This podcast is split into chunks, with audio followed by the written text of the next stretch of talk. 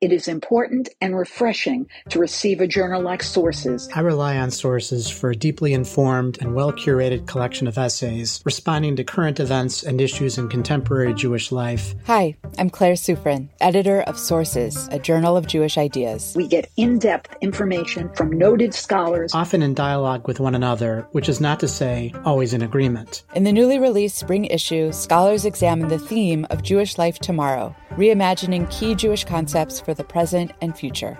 Read, reflect, and subscribe to the award winning journal at sourcesjournal.org. Hi, everyone. Welcome to Identity Crisis, a show about news and ideas from the Shalom Hartman Institute. I'm Yehuda Kurtzer, president of Shalom Hartman Institute North America. We're recording today on Wednesday, October 28th, 2020, as part of the Hartman Institute's two week symposium on Judaism, citizenship, and democracy. I'm really excited tonight uh, to be recording this episode of Identity Crisis, not only together with all of you, but with our guest tonight. Professor Lila Corwin Berman is the Murray Friedman Chair of American Jewish History at Temple University, where she directs the Feinstein Center for American Jewish History. But in particular, Professor Corwin Berman's new book, The American Jewish Philanthropic Complex, just came out from Princeton University Press. It is a book that was, I think, hotly awaited not only in the field of American Jewish history, where you teach and work, but also in the Jewish community, where philanthropy is just, for reasons that you explore in the book and that we'll unpack, is not only a dominant industry, but in many ways, uh, publicly and even privately, really shapes so much of Jewish life. And your book, in doing this kind of deep history, makes some really powerful arguments. So, really grateful that you're here as part of the launch of your book and to be in conversation with us here tonight, and not just about this book itself, but also about the ways in which philanthropy has to be part of an American civic conversation in ways that connect directly to our election and beyond. So, first of all, thanks for coming on board tonight. Well, thanks for having me. I appreciate it. So let's jump in. I want to recap for you what I understood to be the main thesis of the book, and you can tell me I got it totally wrong. But I want to do the main thesis, then I want to jump into some of what I think are the big ideas that you were working through in this book. And as we talked about before, I really want this conversation to be not just about this book, even though the book is quite important, but about Jewish philanthropy more generally and how we might think forward to this industry which shapes so much of Jewish life. So the theory of the book and the language of American Jewish Philanthropic Complex, which you identify early on, is related to the notion, the, the semantically notion of military industrial complex, is that philanthropy in America has been a means by which, in theory, private interests are meant to be thought of as serving the public good. And that Jewish philanthropy grew in a way in influencing American public policy in constantly reaffirming its own interests that is to say, both on the financial side, Jewish philanthropy grew in terms of growing its own capital and as a result its own power, which is something I want to spend some time with you tonight, but also politically in service of the interests of those who had this capital. And we might call sometimes communitarian in nature with those politics and sometimes in places much more nakedly partisan but in actually perpetuating its own objectives. And in doing so, where you situated this book is to argue that we have to start seeing America much more in Jewish institutions than we're likely to do so. In other words, you say early on in the book, I want to get away from the notion that we should just see American Jews as like diaspora and compare to other diasporas. And in fact, we actually have to understand that the American Jewish community and its institutions are in many ways exceptionalist in the American sense, that they are deeply connected to the fabric of American life, and they have to be understood as benefiting from and contributing to the infrastructure of America. Did I get that right as like an overall first frame? That's awesome. It's so gratifying to write something and put it out there in the world and then hear somebody kind of narrate it back and not only get what I think I was doing, but get other things. Nothing that was incorrect. The only part that I would just tweak or try to be in conversation with you a little bit about is that exceptionalism piece. So, one of the things that started to strike me is certainly the way I was trained to do American Jewish history started with a fairly exceptionalist premise, right? Which was that there had never been anywhere that Jews could be so free and be so successful as the United States. And, you know, lots of historians, lots of American Jewish historians have sort of poked and, and pulled at that in various ways. But it's been a kind of underlying premise of the field in so many ways. Ironically, I think part of the way that premise has worked is to make a lot of the mechanisms of the American state actually invisible, right? Because like the assumption was that here is this place that Jews came, they were immediately emancipated into citizenship. They gained all the rights that they could possibly want as individuals, and they were still allowed to have this kind of collective identity and be free, right? That American promise of freedom. And somewhere in the midst of that kind of fealty to a very liberal, exceptionalist, progressive narrative, I think we actually stopped looking at how the mechanisms of the American state affected Jews. And also, and this is so relevant in my mind to the election coming up, how that American state has had a lot of illiberalism, even with a lot of pronounced liberalism.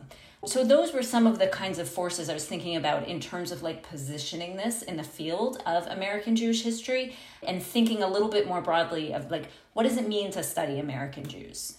Yeah, and I'll tell you, it was a little bit jarring at the beginning until I fully understood what you were doing to keep seeing the phrase the American state. Because in some ways, I think Americans don't talk that much about America as a state. We tend to talk about America as a nation.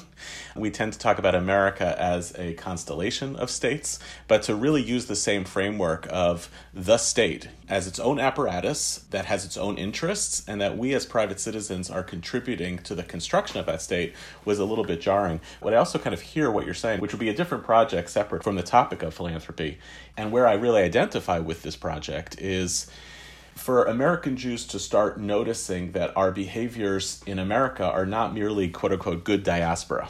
And I've been very frustrated over the years with the sense that many American Jews talk about Judaism in America as though it's an expression of diaspora. There's this type of diaspora and that type of diaspora. But, like, consider that there's very little original theology of place that pertains to American Jews in America, where actually America itself is one of the forces shaping who we are as we think of ourselves as America. We have a lot of history of American Jews, but a lot of our Judaism thinks of itself as basic diaspora Judaism. So it seems like you're pulling to the forefront to name really specifically how our growth and our institutions as a community are inseparable from those larger institutions of American life.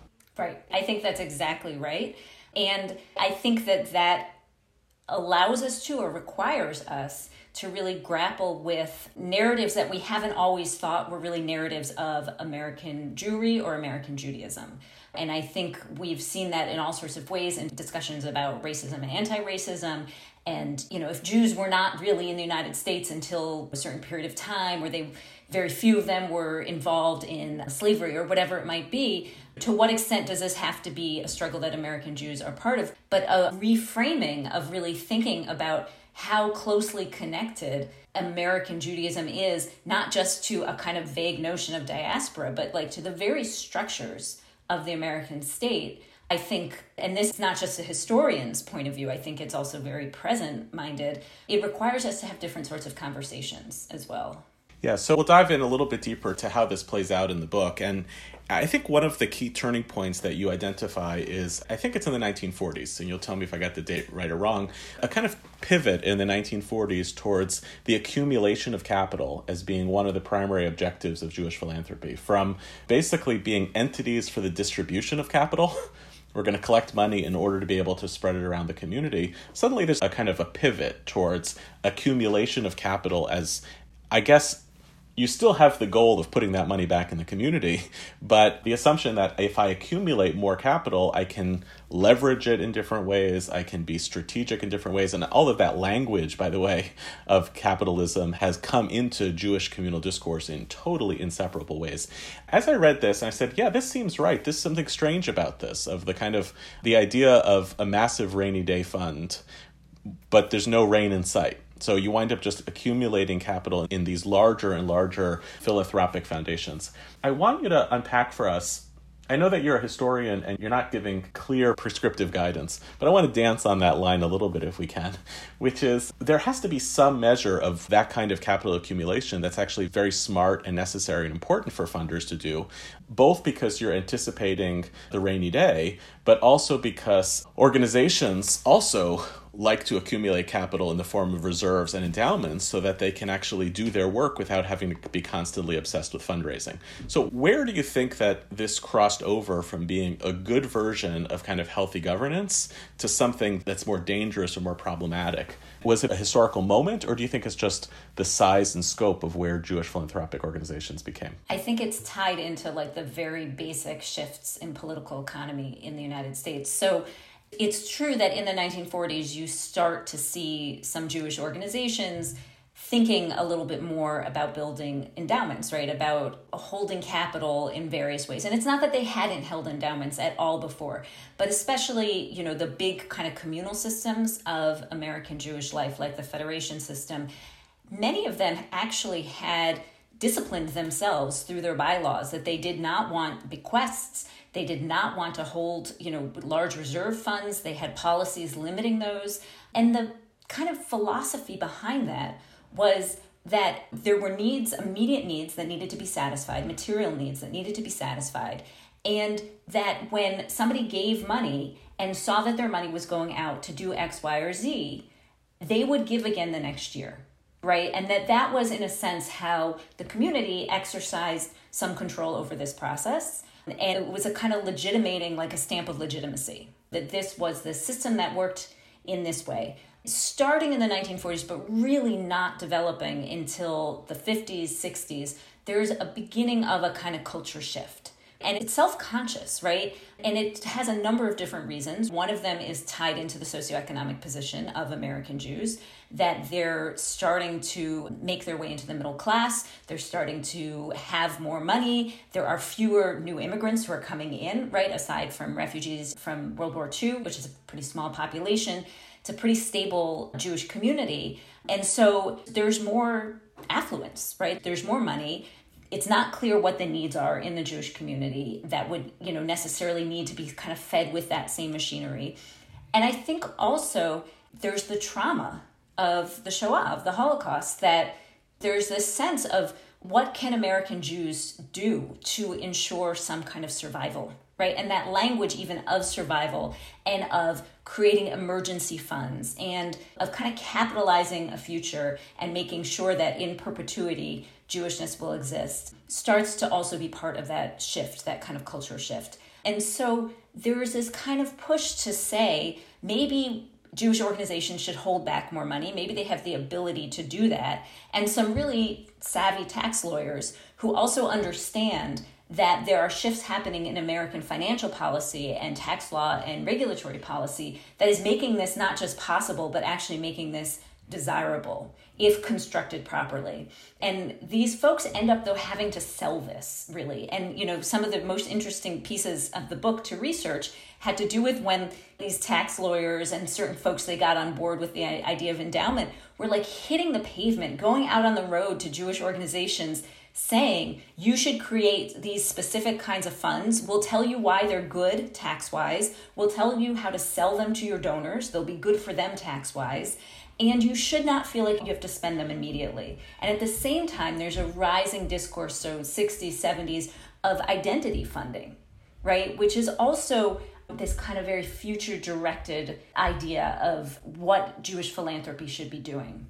So, all of these kinds of forces are coming together with these other shifts in American regulatory policy and with these shifts, especially in the 70s and in the 80s, that are changing how the tax code is working, right? And some of the preconditions for a really widening gap of inequality in the United States and putting more and more stock in private entities having power to have control over their own capital, but also have control over public processes.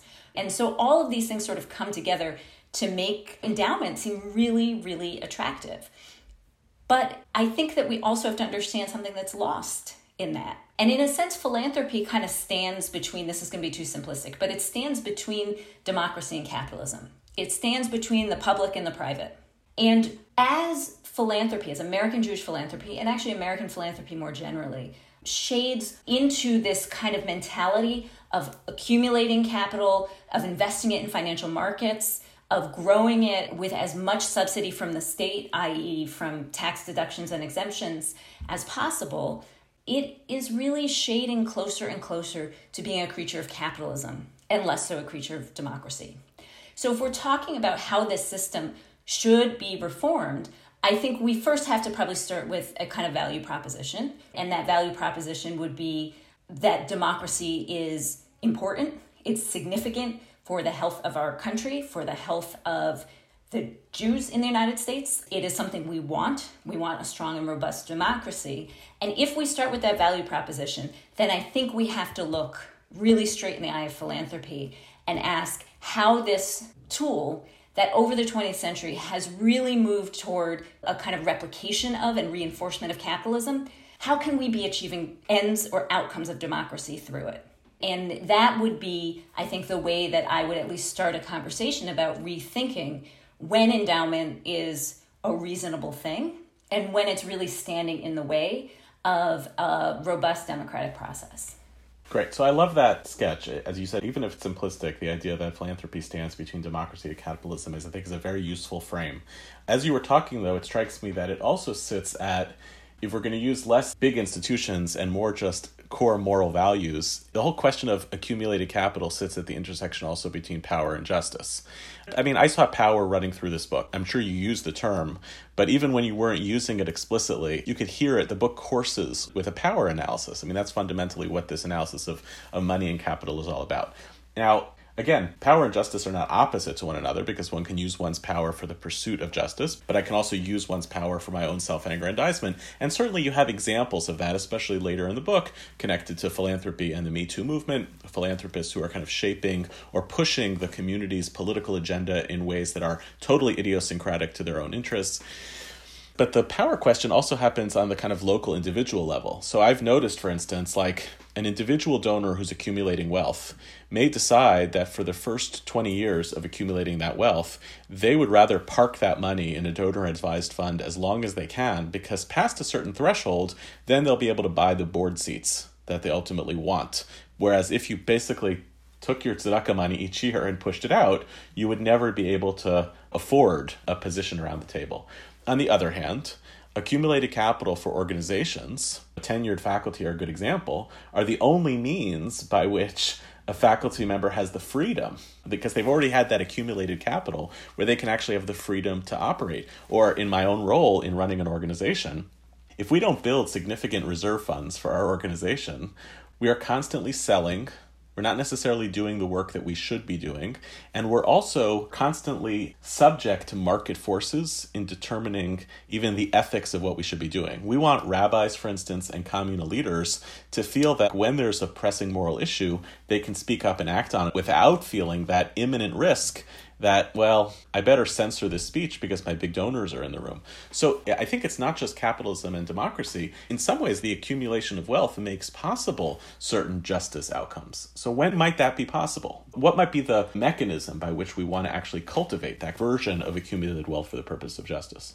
I mean, you can take it back a few steps in a sense, right? And I think confront some more basic questions about wealth accumulation itself so, you know, you're describing less the intermediary organizations that I was really focused on, the foundations, the public charities that hold donor advised funds, the supporting organizations. You're talking about like the operating organizations that feel like they are in a kind of economic environment that means that if they don't have the ability to accumulate and hold on to some capital, they're not going to be able to have power.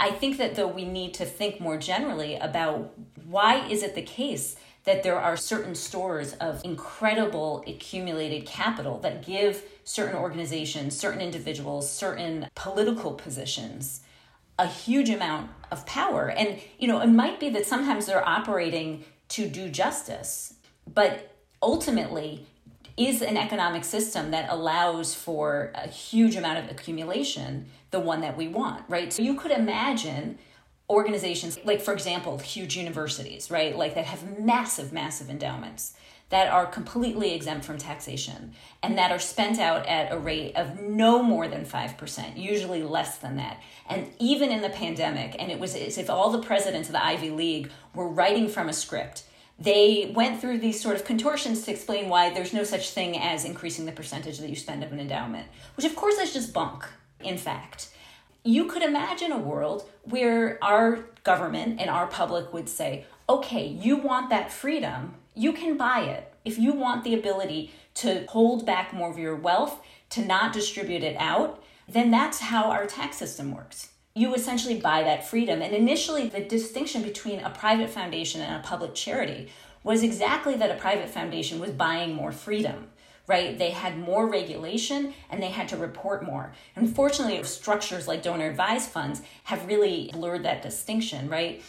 But you could imagine a world where if there's an operating organization that feels it's really important, like a university or like Hartman or whatever, to hold on to a huge endowment. I know that yours is not the billions that Harvard or Stanford have, right? That there would be, in a sense, a way that tangibly they'd have to buy into a public process and that would be through tax restructuring.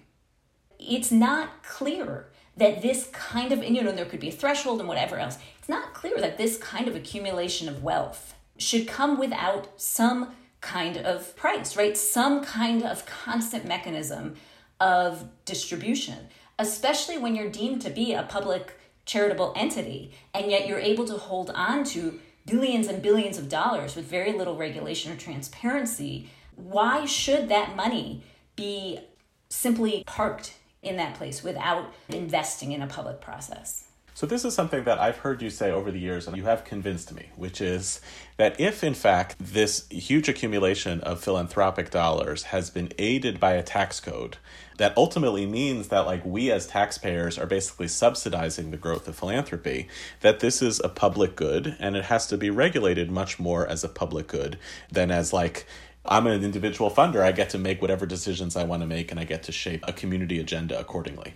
But I still struggle trying to figure out what does a more democratic ethos to grant making actually look like? Because even the things that are closer to that within the existing Jewish community, things like federations, are actually basically large donor advised funds at this point. Most federations are basically donor advised funds. There's a huge amount of designated funding that major donors do in order to get a seat at the table of those federations.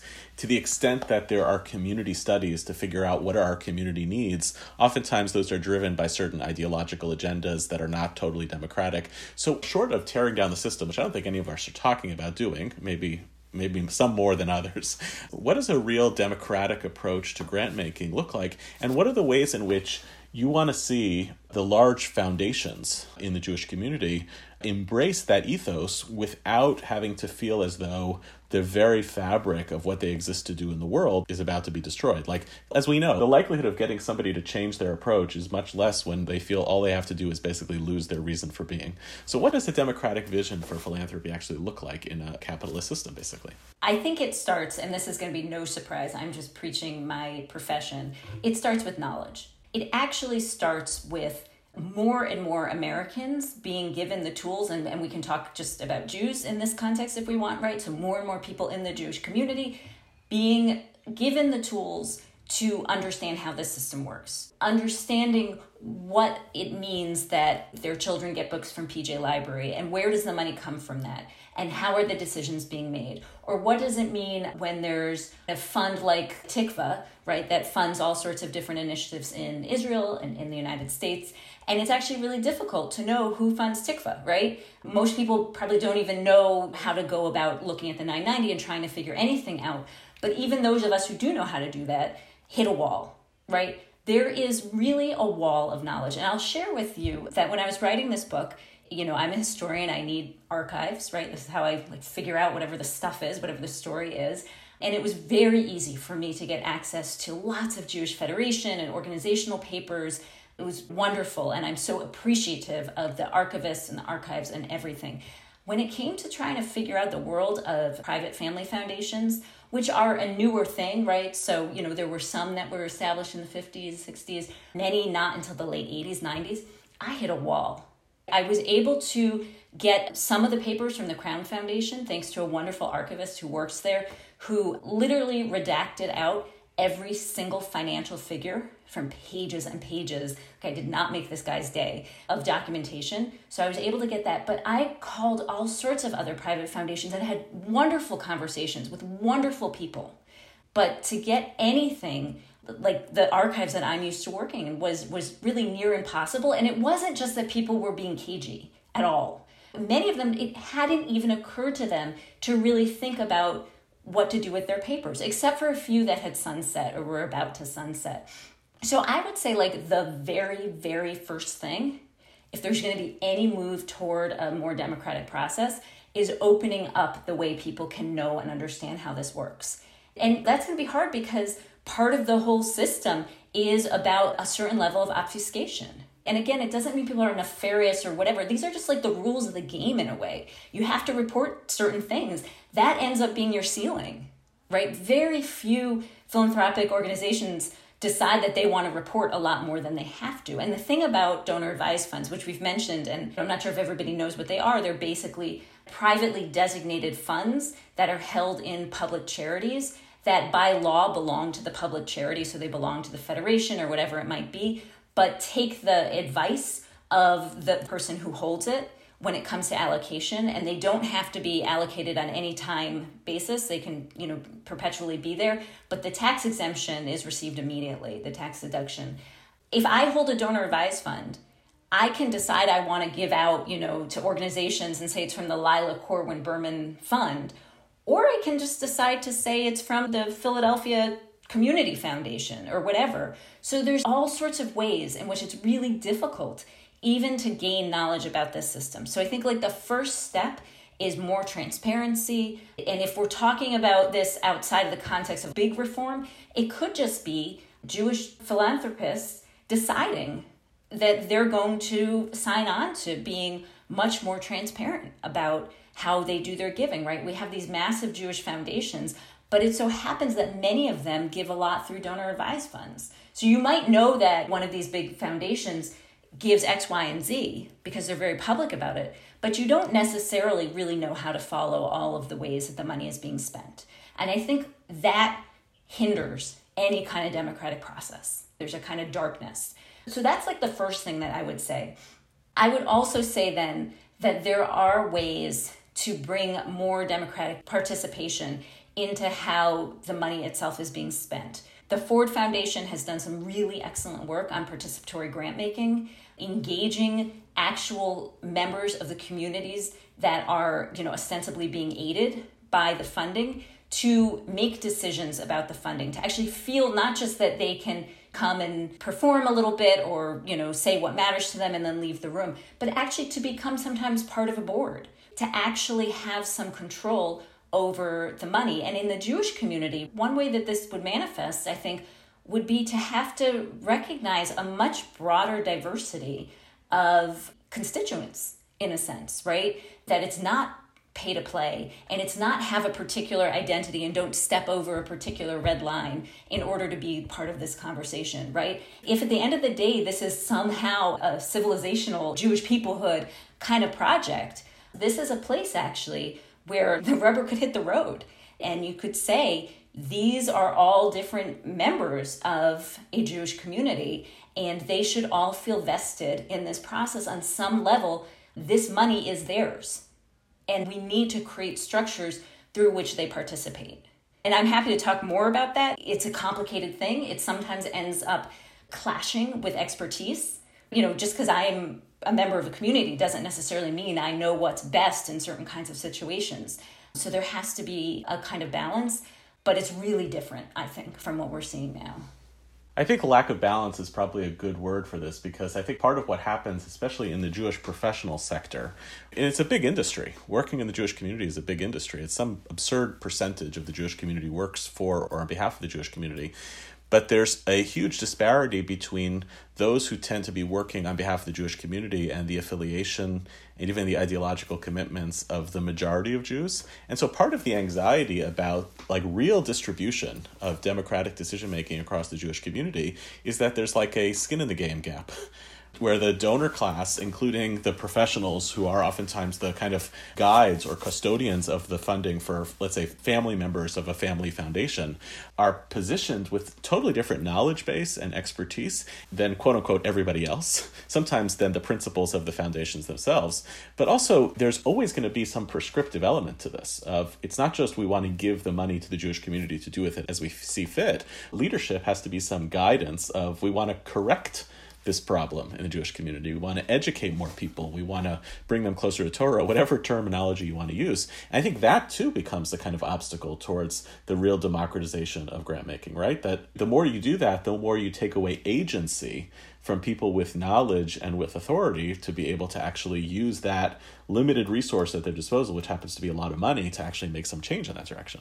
Right. And I mean, and that was fundamentally why in American political theory, the idea of associations, which is like the elemental form of philanthropy, was so important, right? It was like one way of fighting the tyranny of the majority, right? It was like one way of saying that there are situations where particular entities are going to have much more knowledge, are going to be the right ones to suggest policy about something or to lead the way about a particular issue, whatever it might be, to be a moral guide about something. And in fact, there's also part of like the idea of American pluralism.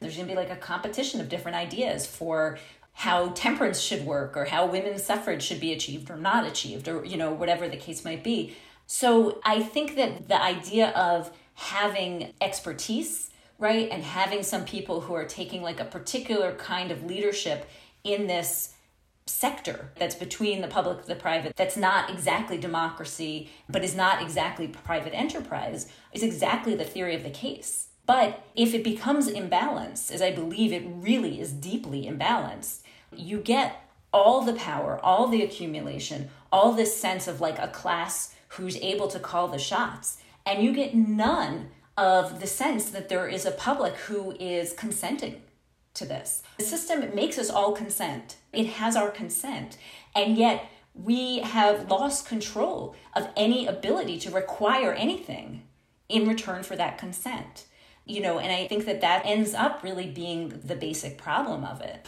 One of the things that I struggled with around this is that the more that we start talking about engaging democratically with the critical mass of the Jews who are served or should be served by these philanthropic entities, that in many ways are our community money. I think that's kind of running through this, and that's complicated for all sorts of reasons, is that at the same time, over the past 50 years, we've seen a kind of deconsolidation of Jewish communal infrastructure, a real breaking apart of consensus based institutions. You cover this in the book. There was a rise that was connected to this process.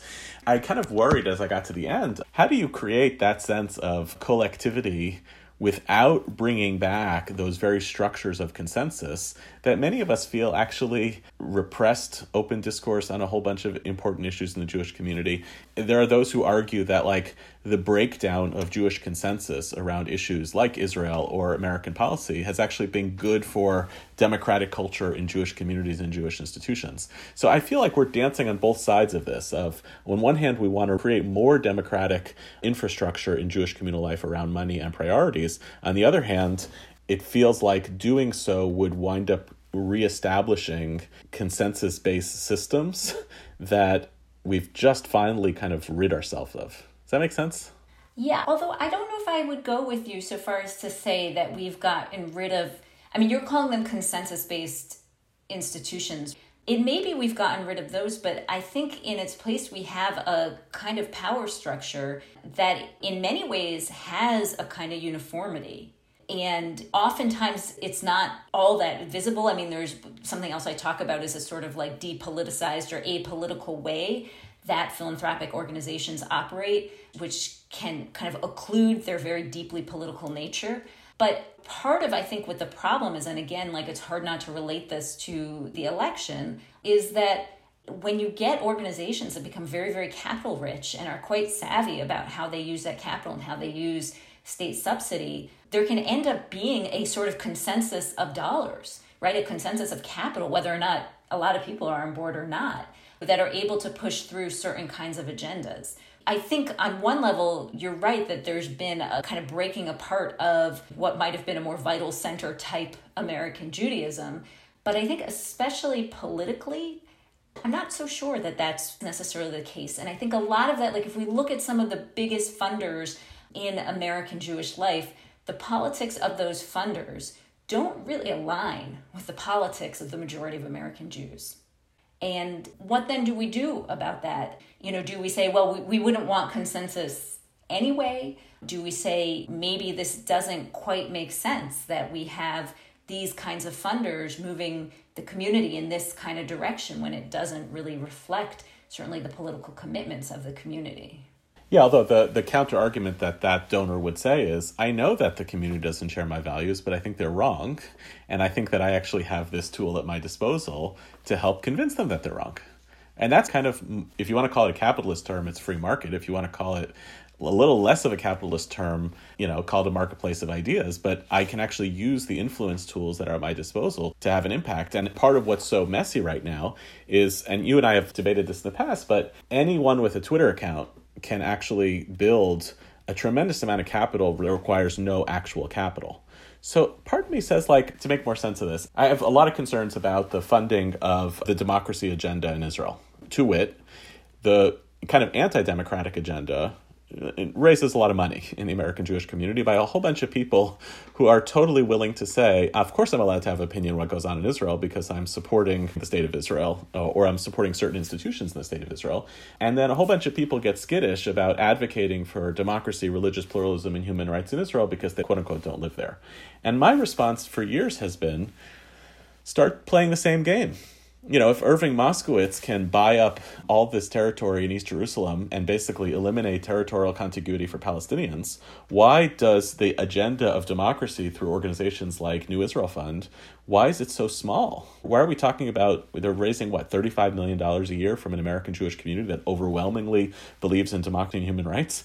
And it's because the progressives are basically not playing the same game.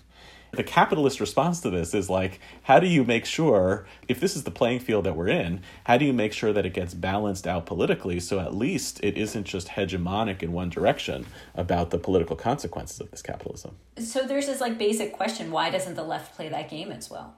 And I think there's some pretty good answers. Like the New Israel Fund actually, I don't know what's happening with it, but like maybe a year ago, you know, made some big announcement how they're starting this like progressive donor advised fund. And, you know, this is like, they're they're going to get into the game. And I think it doesn't just so happen, it's not coincidental that of those people who are like in the know enough to care about these things, people on the left are much more critical of the politics of donor advised funds, right? Are much more critical of the politics of deciding that you're going to warehouse a huge amount of capital so you can ram through a particular political agenda that you have. So, you know, I mean, there could be a point where, and I will say that I felt this way in 2016 after our current president was elected. I thought, oh my goodness, like I've been writing this history that points out a lot of the problems of this stored capital, but like maybe this is the moment if the state is going to go in this authoritarian or fascist or wherever the hell it's going direction, maybe it's so important that there's money that's somehow apart from that process. So there are sometimes moments, right, when somebody with a progressive politics could see that it's important to have played this game, maybe. But I just think that it's really no accident that folks who align with a more progressive agenda have been much more reluctant to think about accumulating capital as this kind of particular form of power. One of the organizations I talk about in the last chapter of the book, which tries to showcase like some different kinds of folks who are involved in reform, to philanthropy is this organization called Resource Generation, which is really committed to the idea of decolonizing wealth and really thinking about how there should not be particular entities or people or groups who have more control or so much more control, vastly more control over wealth than others. I get it that that's not a, a, super pragmatic way of thinking about things. And some of the folks I talk to who are involved in it, it's mainly young people. I think you age out of it when you're like 30 something, 35. They said, yeah, you know, our family wealth managers sort of laugh at us and they say, you'll get older, you'll understand. They don't want to hear that. They're like, this is a sick system and it's perpetuating a sickness. And we don't want to play that game. Yeah, I mean, part of me is like when I watch Abigail Disney, for instance, push against the corporate policies of her family's corporation, I kind of still want her to have a lot of wealth. because the minute that she doesn't, she's basically irrelevant in that conversation. The fact that she has, I don't know what her net worth is now, 120, 150 million dollars, she's not going hungry. The fact that she does gives her a certain measure of power that absent a total remaking of this infrastructure, she just wouldn't have at her disposal. Hi, my name is Elana Stein Hain, and I'm Scholar in Residence and Director of Faculty at the Shalom Hartman Institute of North America. I want to tell you about a series of talks I'll be giving over the next few months called Talmud from the Balcony. Talmud from the Balcony is an occasional series that exposes the big ideas, questions, and issues motivating rabbinic discussions. Our theme for this series will be Beyond the Limits of Law Repairing the Fabric of Society. Throughout the pandemic, and especially during election season, it has become abundantly clear how much we as a society rely upon unspoken norms of behavior and responsibility, and how few of those norms are legally enforceable. I'll be delving into the ways the rabbis addressed the gap between what law can dictate and the role of character in shaping a healthy society. To register for one or more of the talks, go to our website, shalomhartman.org, and look in our Hartman at Home calendar for Talmud from the Balcony. One of the things I admired about the book, especially at the end, Lila, you have three major areas of reform. As you said, the resource generation approach, moving away from accumulation, even though it's still strategic, right? I mean, there's still a theory of change that the folks are using their philanthropy to really try to make change. And then you have the kind of transparency approach, which is you use the example of JLens, an organization that is at least transparent about its politics. You know, you have a phrase throughout the book of depoliticize politics where it's very political but it claims that it's not. So at least being transparent is another way forward and then you have kind of the middle ground of being willing to push out more capital and change the conversation about this term ROI return on investment to acknowledge that there's more than just the money at play. But let me for my last question kind of put you on the spot a little bit. If you could make two changes maybe it has to be one. They could be big or they could be small. In the operating culture around Jewish philanthropy what would they be so you're telling me I can't rewrite the tax code? Let's assume for the purpose of this podcast that maybe it's not the tax code. Oh, well, okay. I think probably it would have something to do with, well, there's two possibilities. I have two contenders, right? One has to do with the composition of boards, actually, which sounds boring. But boards end up being the entities that have power over decision making for foundations and for a huge amount of wealth. And especially foundations that have living donors tend to have totally disempowered boards, paper boards that maybe sign tax forms or whatever it might be. And I think that if there could be a shift in culture that boards were really about engaging a diversity of whatever the mission of the institution might be. So not every institution would have to, you know, encompass the diversity of the whole, right? But whatever the mission was, that there would be a commitment to finding people to serve on the board who come from a diversity of perspectives and that that board would be empowered. That in fact it would stop being the Yehuda Kurtzer Foundation and it would have a different name, so it would be sort of pulled away from the individual and at least it would be about the collective of some more voices. That's not the end all, but I think that that could be a kind of tangible reform that could make a really big difference. The other one I was going to say is signing on to a different kind of spending pledge, right? And really deciding that more of this money is going to circulate. It's been really mind boggling to me, you know, during the moment that we're in, how few institutions are deciding that now is the time to actually really open up the bank, right? In fact, a lot of the response in the Jewish world has been that this is the time to hold hold it tighter. Yeah. And I think that there could be a shift in that because it's happened before. Yeah, I'm totally with you on the first one, which is to really start reclassifying these foundations as really being public instruments and entities and kind of depersonalizing it from the funders. I'll add my own here, which I say with love to my friends and peers who work in this field, but I would also like to put in a time limit past the time which, if you work in the Jewish community on the funder side, you can't stay there your whole career. because the power dynamics oftentimes map out from funders to the professionals working on the funding side towards the professionals who are in the service providing side. And I would love to see a kind of greater circulation between those sides of the business because I think if we're going to acknowledge that this is a business that is laced with power, we have to find ourselves in different places in that power scheme if we're actually going to be serious about creating ethical norms. Well, thank you so much for listening to our show this week, and special thanks to Lila Corwin Berman for being our guest. Identity Crisis is a product of the Shalom Hartman Institute. It was produced this week by David Zvi and edited by Alex Dillon. Our managing producer is Dan Friedman, with music provided by SoCalled. To learn more about the Shalom Hartman Institute, visit us online, shalomhartman.org. We want to know what you think about the show. You can rate and review us on iTunes to help more people find the show. You can also write to us at identitycrisis at shalomhartman.org.